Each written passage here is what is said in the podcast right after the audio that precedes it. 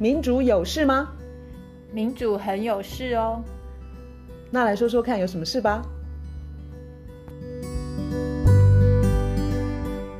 大家好，我是月韶。大家好，我是倩怡。我们今天要聊难民。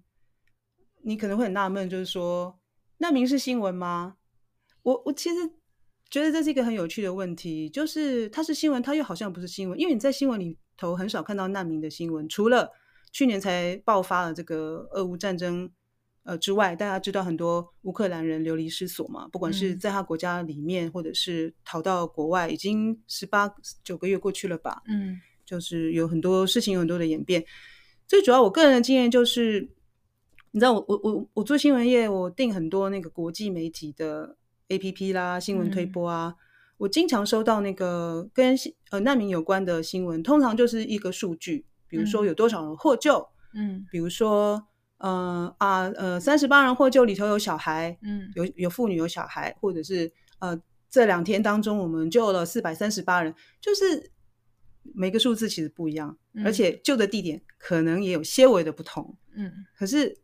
我们现在已经好像无感到不会点进去看细节，那这个让我开始有点害怕，就是说我们怎么可以对这个事情无感？好，然后在我们今天开始录音之前。我用 migrants，我用 refugee，我做搜搜查。migrants 好，跳出来第一个美国之音新闻，他就说那个地中海有一个法国的 NGO，过去两天已经救了四百三十个移民啦，在那个地中海，就是要从利比亚或者是突尼西亚要去欧洲的这个这段可怕的那个海上的路途。然后呢，嗯、呃，我也有注意到说像，像啊尼日，尼日因为它跟邻近的的国家，它国界。国界很长哦，而且它它就在那个阿尔及利亚的下面，嗯、所以它其实是非洲大陆很多人要去到那个地中海岸，要从北非出发，是个呃路径很重要会经过的地方。国际移民组织在尼日有设了七个中继站，所以它其实是个很大的，就是那个移民呃来来去，然后经过啊，就是旅旅行之地这样子。嗯、所以你知道。尼日最近发生的那个政变，就是有很大的很多状况，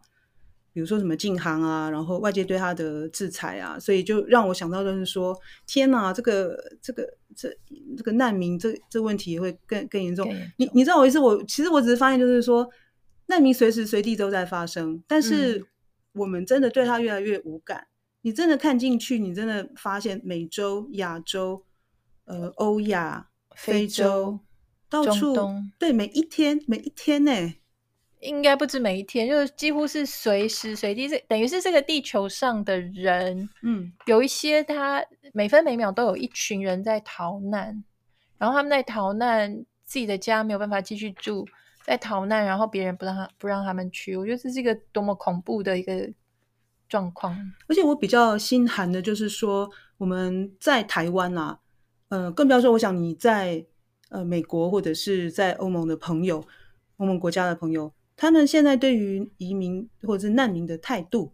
很多人会呃嗯，除了无感，可能你知道吗？就是讲仇外，可能仇可能不到仇啦，就是他们可能会觉得说，哎，你们自己国家管好好不好？你们自己留在你们的国家好不好？很多人会用这样子的态度去看这些以往。他外国，嗯，去追求一个更好的生活，或者是甚至只是安全的，对，就就是很很多人用用这样的理由，我觉得很不公平。对，我觉得其实，哎，其实我以前那个博士论文是写欧洲的移民的问题，然后从年轻的时候到现在，我觉得我的看法跟就是角度。还有理解已经改变非常非常非常 非常多了。以前就是会用一些理论啊，然后怎么样去解释这个解释那个。可是我后来，就像我们的 podcast 一直在讲新自由主义，然后我自己这几年对于什么新自由主义啦、资本主义啦、殖民主义啊、帝国主义啊这些东西的认识，让我觉得移民或是难民这个东西，其实那个大的结构。基本上又是回到那种财富向上集中、权力向上集中，因为我们今天看，特别是你看欧洲，它不断的在阻挡，不管是中东或是非洲区的移民，其实那些移民产生的背后的原因，不外乎就是战争，嗯哼，气候，或是历史上的殖民主义，大概就是这几个因素造成难民不断产生。然后当初加害的这些西方国家，我们欧洲跟非洲，或是中东，或是美国，美国在中东很多战争，或是美国它现在跟中南美洲难民也移民也不断的想要往北边走，然后。不管是美国或是欧洲，他们都是边界在军事化，他们就不断的 build the wall，然后要阻止难民进去。事实上，他们都有一个类似的状况，就是他们其实有很多的剥削、跟掠夺、跟呃扰乱、战争、动乱等等等。然后，特别是碳排，然后造成气候变迁，造成其他地方不管是干旱，或是洪水，或是高温。没有作物欠收等等等，然后人没有办法在他自己的家活下去，他往北边走，然后北边这时候就说：“哎，你干嘛来？不准你来。”对，你描述的情况非常好。那我我希望我们就当中的元素，就是再好好的讨论一些细节，因为你刚刚提到的是战争、嗯、气候变迁、嗯，然后还有殖民主义的后果，嗯、然后这些我会觉得说，可能有不少人是没有注意到的啦。首先，我们看战争，那很明显嘛。嗯、你看战，我们有乌克兰的例子，还有叙利亚，还有阿富汗，他们都是伊拉克、对对，也门、利比亚、巴基斯坦，就 几乎是就整个美国反恐战争碰到过的国家都制造了难民，而且反恐战争以来，他制造难民就三千八百万。嗯哼，所以是数量是非常的大。对，然后战争再扩大一点，其实就是像在非洲。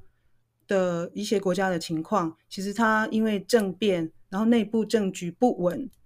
然后内部的族群的斗争，这我们可以把它算成战争吗？或者这一方面跟内、嗯、这一这一方面跟战争有关，然后很多的非洲的内战，事实上也是之前的西方的殖民主义留下来的产物，因为他当他们殖民主义当这些国家独立的时候，我们看非洲的地图，它那个。国界的那个线条很直，有没有？那怎么是非洲原来的部落？他们不会是那个样子。那所以是这些殖民列强，他们去划界的时候，他有时候会把不同族的人划到同一国，或者是同一族的人不要划在同一国。他是故意让他要有一个不安的因子。所以当有冲突在的时候，这些外外部的势力要在介入会比较顺利。所以这个从当初划国界的时候就已经这些殖民的那些。指纹都都在里头。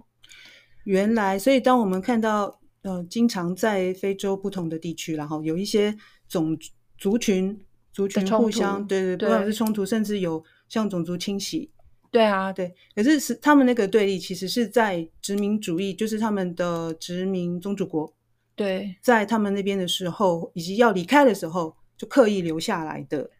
对，这是一个。大概的基本的一个一个一个思维、一个想法、一个逻辑啦，嗯、所以所以造成说非洲有很多的动乱。他假如说西方殖民主义从来没有进去过，他今天的非洲会非常的不一样。嗯，我相信。我想先来讲一下，我我们今天呃，因为你提这个题目，然后我很喜欢这个题目，然后我又再去看了一下，其实我们现在至少我们地球上差不多。在二零二二年五月的时候，就已经破了一亿难民人数，破了一亿。这个是联合国的资料，对，联合国的资料。那我我跟你提过一个很有趣的对比，在六月的时候，我相信大家还记得那时候新闻，六月有两个呃新闻前后大概只隔了两三天，一个是呃有亿万富翁，有两个亿万富翁带着他们的儿子，然后还有另外两个人，五个人在一个叫做 Titan 的潜水。潜水器吧，他们到海底下要去看那个一百一十一年以前沉掉的铁达尼号，嗯嗯，然后那个潜水器后来不是什么内爆了，就爆炸了啦，嗯，然后那五个人就死掉了。在这个新闻的呃之后的两天，在希腊的海边，嗯哼，有一艘载了七百多人的船，七百多人，我的天呐！然后七百多，这这艘船船沉掉了，然后其中有一百零四个人活下来，活下来的人里头没有妇女，也没有儿童，可是死掉的那六百多人里头，大多数都是妇女跟儿童。嗯、好，这两个新闻，大家猜猜看，那个谁的版面 比较多？其实几乎媒体全部都在报那那个富豪，还有那五个人，他们就感觉上他们是重要的人物。事实上，不光是媒体在报，而且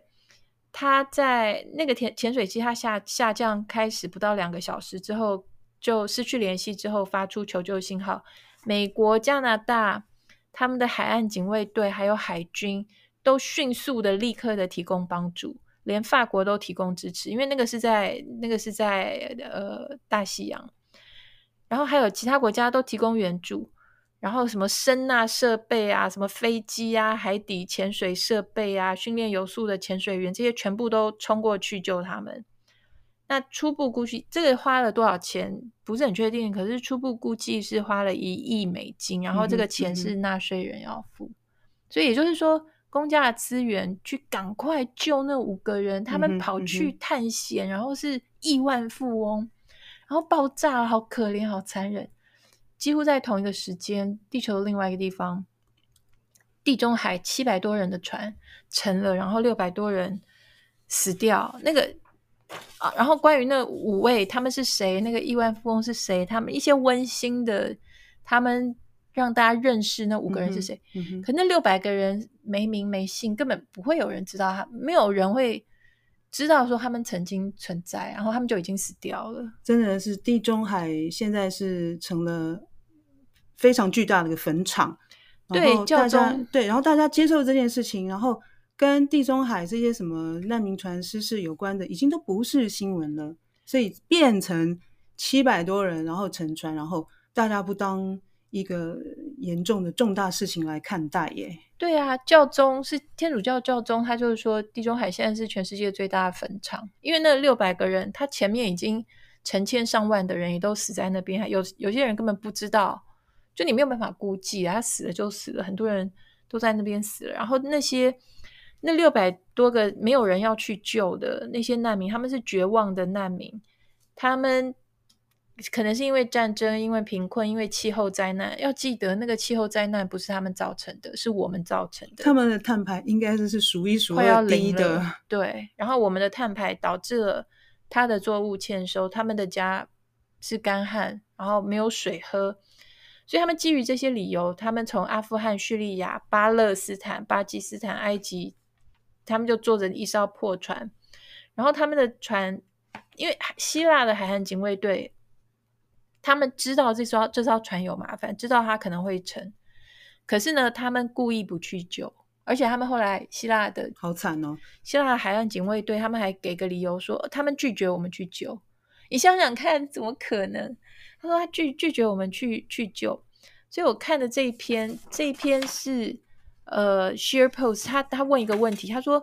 如果这个世界用那个 Titan 那个有钱人那个。救救他们的资源的十分之一，好，救那五个人大概是一亿美金好了。我们只用一千美金，呃，一千万美金去试图救那六百个人，可不可以？可是为什么 不会去救？因为现在的欧洲，他们几乎是没有真正说出口的。欧洲的政策对于从非洲来的这些难民的政策，几乎就是。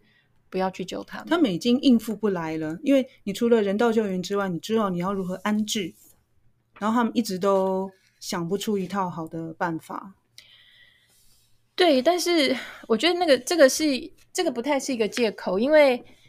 如果说你要排那么多那么多碳碳，嗯、如果说你历史上从非洲国家掠夺这么多，嗯、你今天就要你有这个责任，这个是很简单的逻辑。那你今天，而且我觉得重点是。欧洲给人的形象跟他对外的宣称，就是他是自由、平等、博爱又又民主，然后又反正就是 是是最人道的，是最讲究人人权的。可是他们今天在光是在难民这一件事情上面，就完全不是这么一回事。欧洲的状况非常非常的惨，就是他等于是。某种程度上是跟难民宣战一样，就是他们在今年的三月的时候，他们还特别开了一个欧盟开了一个特别的峰会，那个特别的高峰会就是要对付难民这个这个问题。然后我因为我们今之前谈过意大利那个极右的总理，他非常的强悍，然后他基本上就是他们都会送，就是赠送呃巡逻艇去给，譬如说利比亚，我把巡逻艇给利比亚，利比亚你去帮我，请你帮忙，你你你那边就是把难难民控制好，不要再让他就是飘过来了这样子。对，他们想尽各种办法去拖延救援，然后去用时间去等着他们，嗯嗯、等他们死了，死了就不会上来了。而且他们去，就他们要决定说要去驱逐哪些船，他们会去把那些看起来没有要沉的船，就用驱逐的。嗯哼，因为他看起来没有要沉，那他可能真的会到达欧洲，就是暂时没有那个人道的危险这样子。对，那就是对欧洲来说，欧洲会觉得他们有危险，因为他们可能会活着上岸。对对对对对。然后对于那些有危险的，他们就不怎么驱逐，然后他们就会，他们就会等于是。见死不救，因为有有危险，可能就会沉。然后他们现在欧洲的那个海巡的，他们的策略是尽量让那些海巡的船在比较遥远的地方。所以就是，哎呀，来不及，赶不过去。因为我，们没有说要救，我们只是正在进前进当中，是这样子吗？对。然后他们会用一些什么无人机或什么，他们明明就知道哪里有船，然后哪些船有问有有困难。啊，现在的科技这么的好用。他们就故意躲远一点，然后就是等着啊，看有没有运气让这些人就是都死光。所以欧洲现在的情况已经，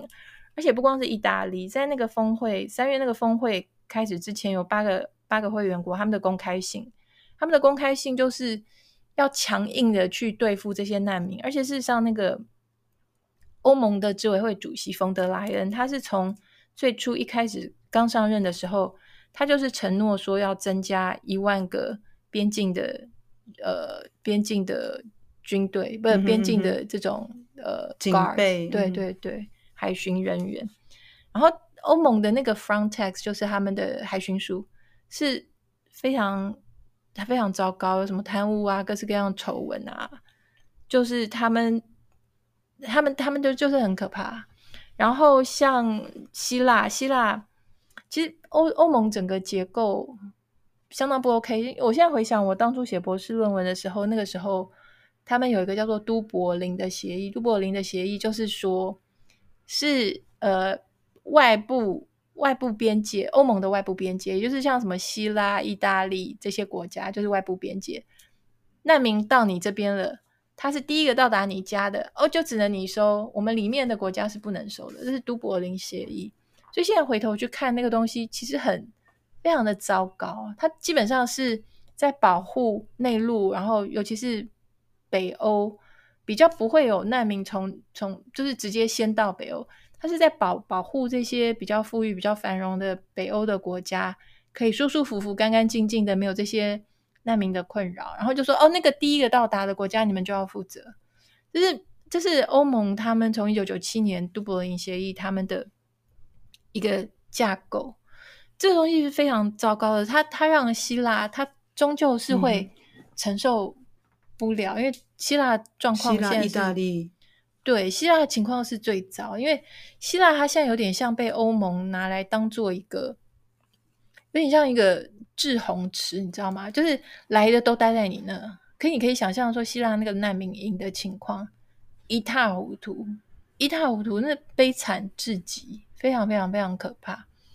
然后希腊它，因为它实在是难民塞了太多的人，所以他现在会很骄傲的说啊，我们今年就阻阻止了二十六万什么难民进来我们。那变成政绩是不是？对，那变成政政绩。然后希希腊难民的情况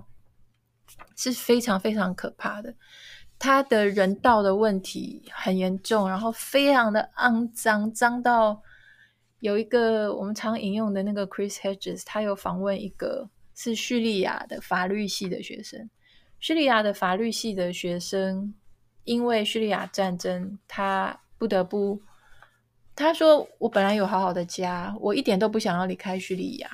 他说：“一开始还试着是从在叙利亚里头，从这边跑到那边，再跑到那边，再跑，就是在叙利亚里头跑，然后到最后没有办法，就是太待不下去，所以他就先跑到土耳其。”然后跑到土耳其之后，其实哈哈说一路上，包括在土耳其的经验，就是被当做动物，嗯哼。然后到希希腊之后也是动物。他说在土耳其的时候，他说一路上都被剥削，就是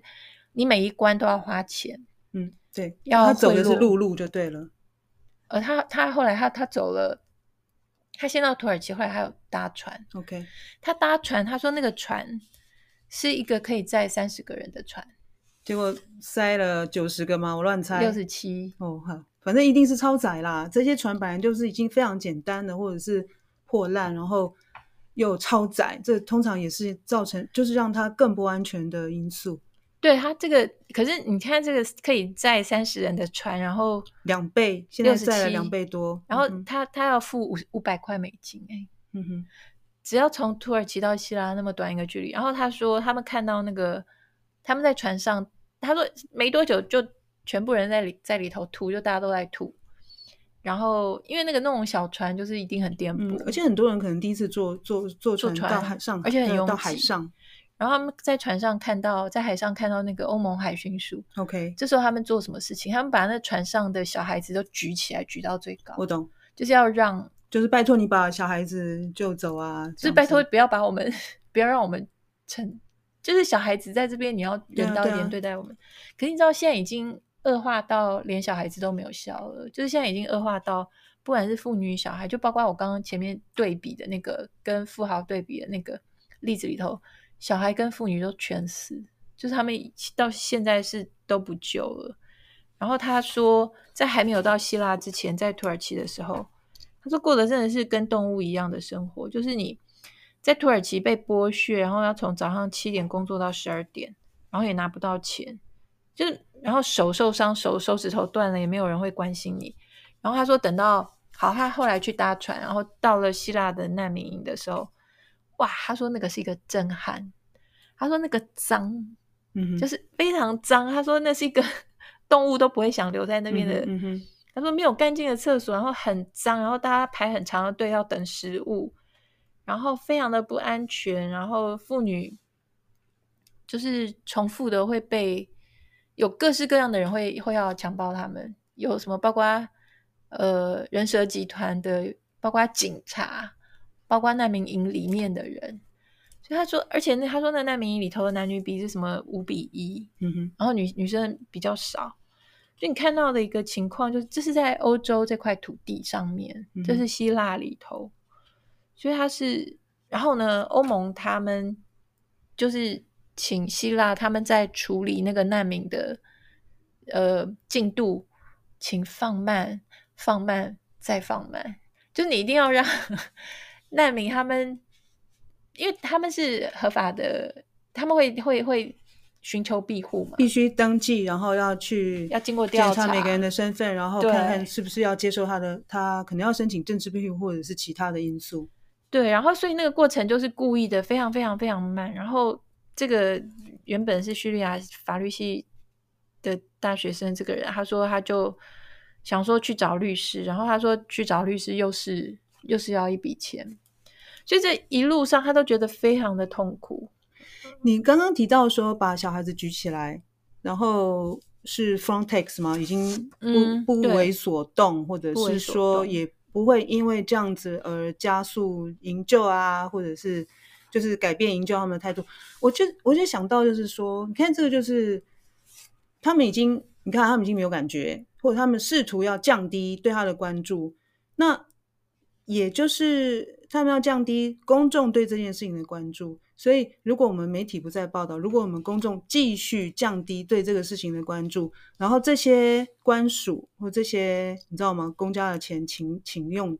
动用的这些人，就会继续这样子冷漠下去。对，而且而且不光媒体跟政府他不去帮助，而且他们甚至会会去灌输。呃，本国人民一个观念说，那些不是真正的难民，那些是来跟你抢你工作的经济移民，他们是非法移民，他们会灌输这个观念，然后去制造那个仇恨感，然后去正当化自己什么都不做，这是一个很令人很绝望。然后他说，像希腊的那个难民情况那么糟那么糟，本来有一些非政府组织在那边是就是一些人道的协助，他说这些非非政府组织都被关闭或是带走。所以我觉得，现在假如说有人有一个那种手机可以拍整个过程，如果把那个整个状况拍出来流出来的话，那看起来不知道是一个什么样可怕的地狱。这是在欧洲大陆上面，在希腊。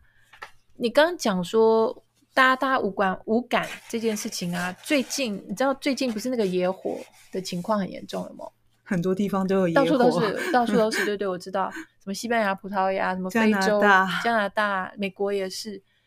有，在希腊非常惨，对不对？嗯、对，然后夏威夷。对，希腊那个有一篇那个英国卫报的《Guardian》，他在他在讲说希腊那个多惨，他说他凸显出来这些难民他们是面对双重的不公不义。他讲说，那个希腊最近烧掉了一片森林里头，有十九具尸体，嗯、可是周围没有任何失踪人口。嗯哼，然后他因为那个地方是，因为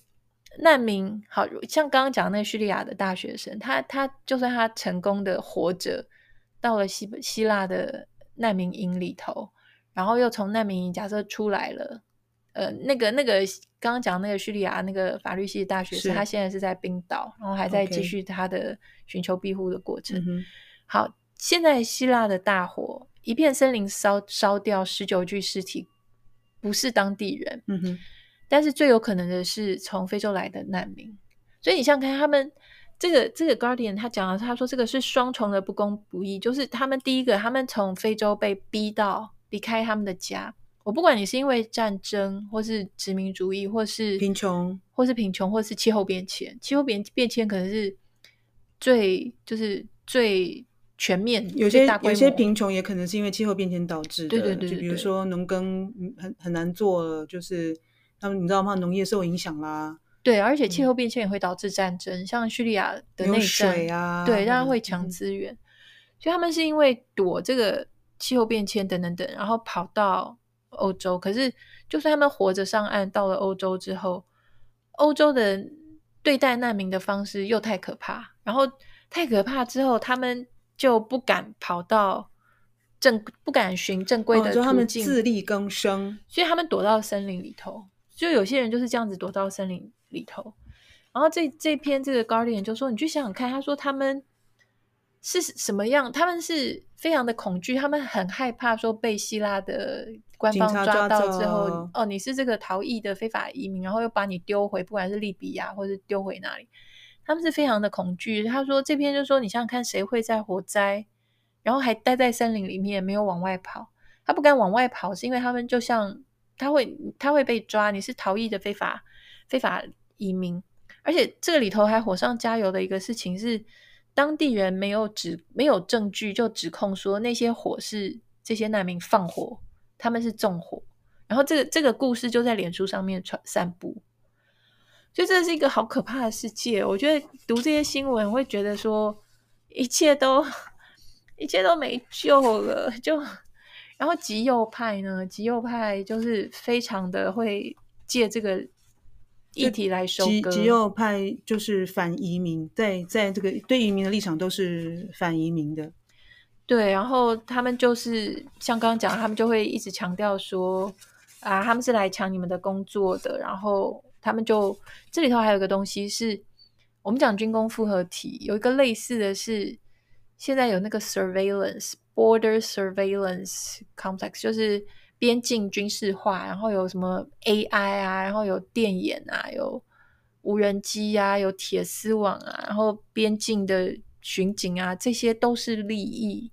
然后这些都获得越来越多预算，嗯、越来越多预算，越来越多预算。买买最新的科技，然后就是在监控边界，然后就是不让外面的人进来，然后甚至进行杀戮。没错，就就变成说欧盟它是在外包，它外包什么？它外包一个暴力，用暴力的方法去对待这些要寻求庇护的，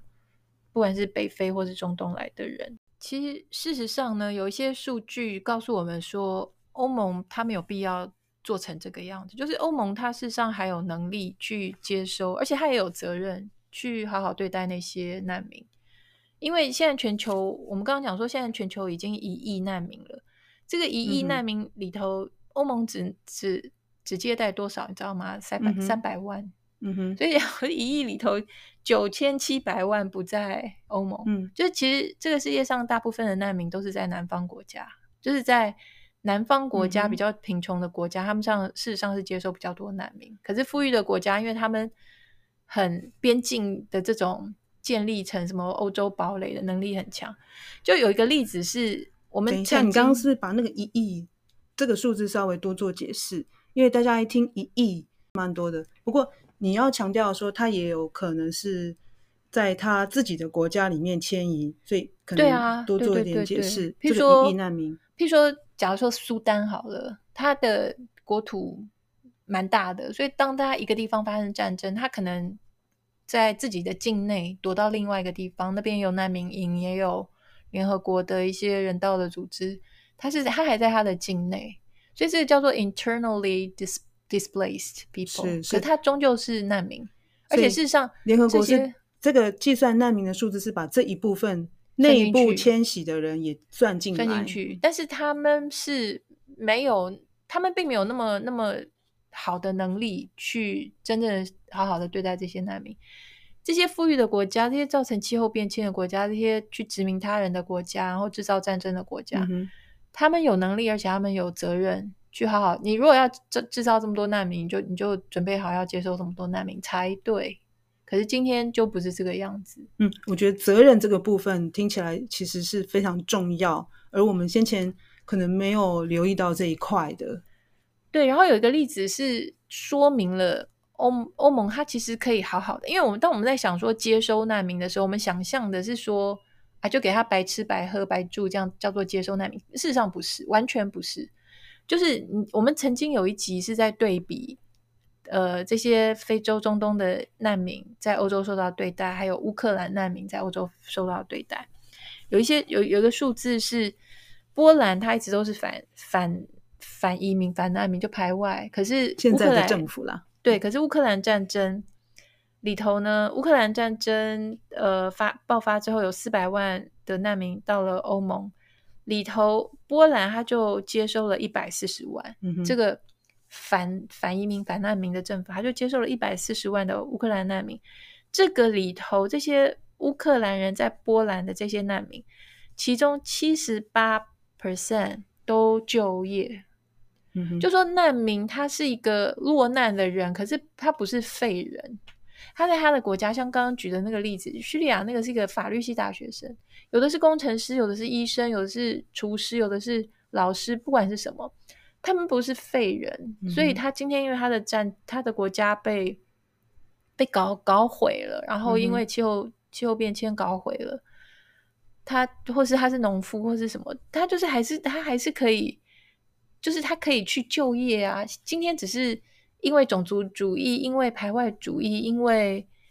对于什么生活方式的那种，你知道，他们常常会讲说啊，我们要 keep our way of 呃、um, of living，或者是我们的 way of life，就就是啊，我们西方的这个生活方式、生活品味什么不要受到污染，就那种概念之下，不去欢迎这些，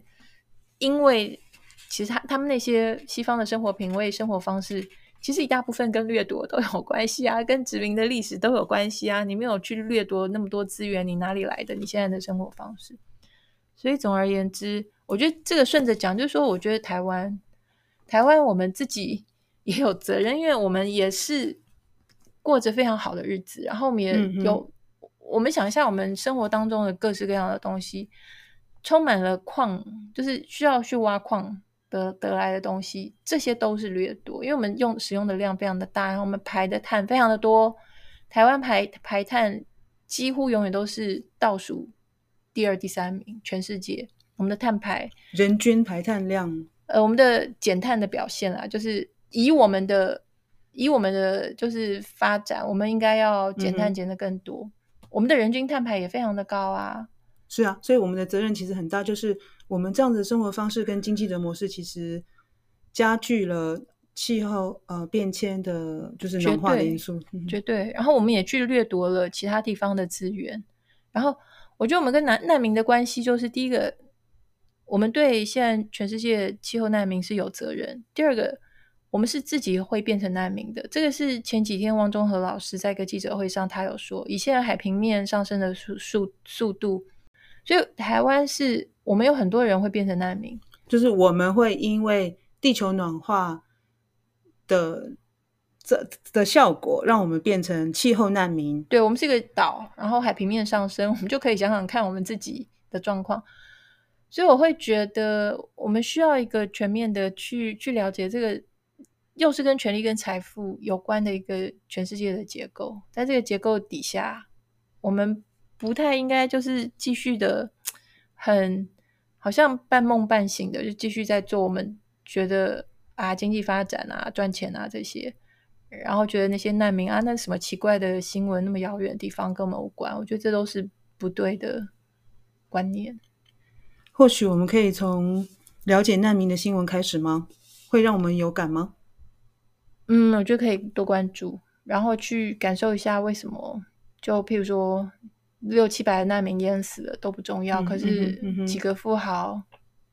淹死了，嗯、他们那叫什么？淹死了、炸死了，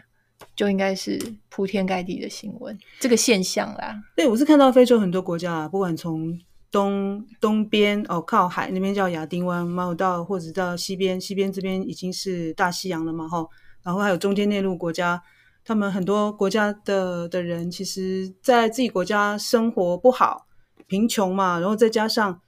你想想看，像那我我现在只要看到制裁，我就想要药品，药品进不去，然后他们健康医疗啊，一定就是这些就是健健健康的部分了，反正一定有受影响。好，然后他们可能。借钱啦、啊，然后就去想尽办法，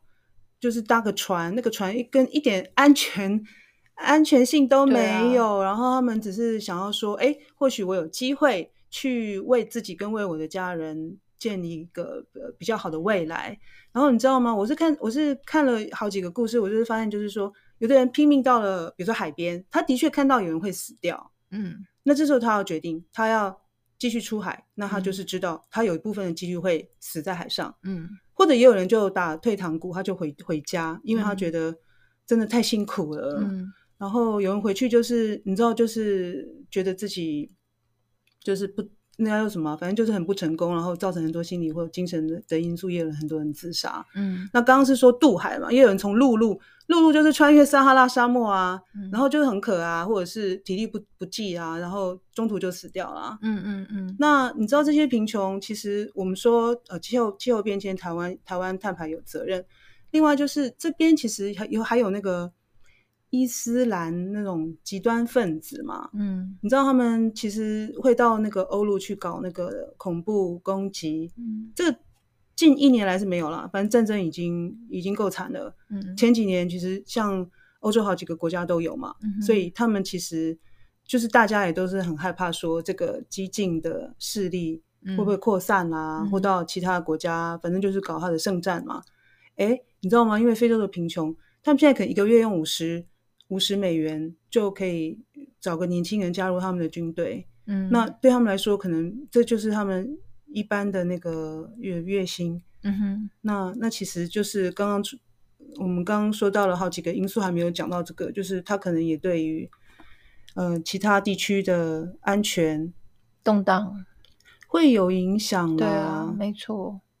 所以我觉得还是要去对，对不起，我刚刚想到一个，就是说，对于我们刚刚说迁移啊，大家可能在台湾，我们很多人就觉得就是说，哎呀，自己的国家管理不好，就也不是只有台湾啦。其实你知道，欧洲有时候跟欧洲朋友谈论，他们不喜欢移民的人，也会持着抱持这样的看法。然后我就想到，就是说，你看，我就联合国人权宣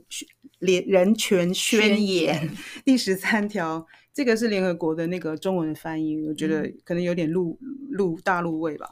人人在各国境内有权自由迁徙。嗯、然后第十三条第二个是人人有权，哎，我刚刚等一下，人人在各国境内有权自由迁徙和居住。第二个是人人有权离开任何国家，包括其本国在内，并有权返回他的国家。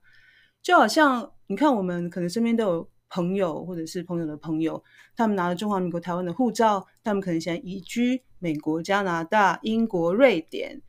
我们身为台湾人有这样的自由，嗯、那他他身为不管他是伊索比亚人或者是塞塞内加尔人，其实他也有迁徙的自由啊。这个可能是我们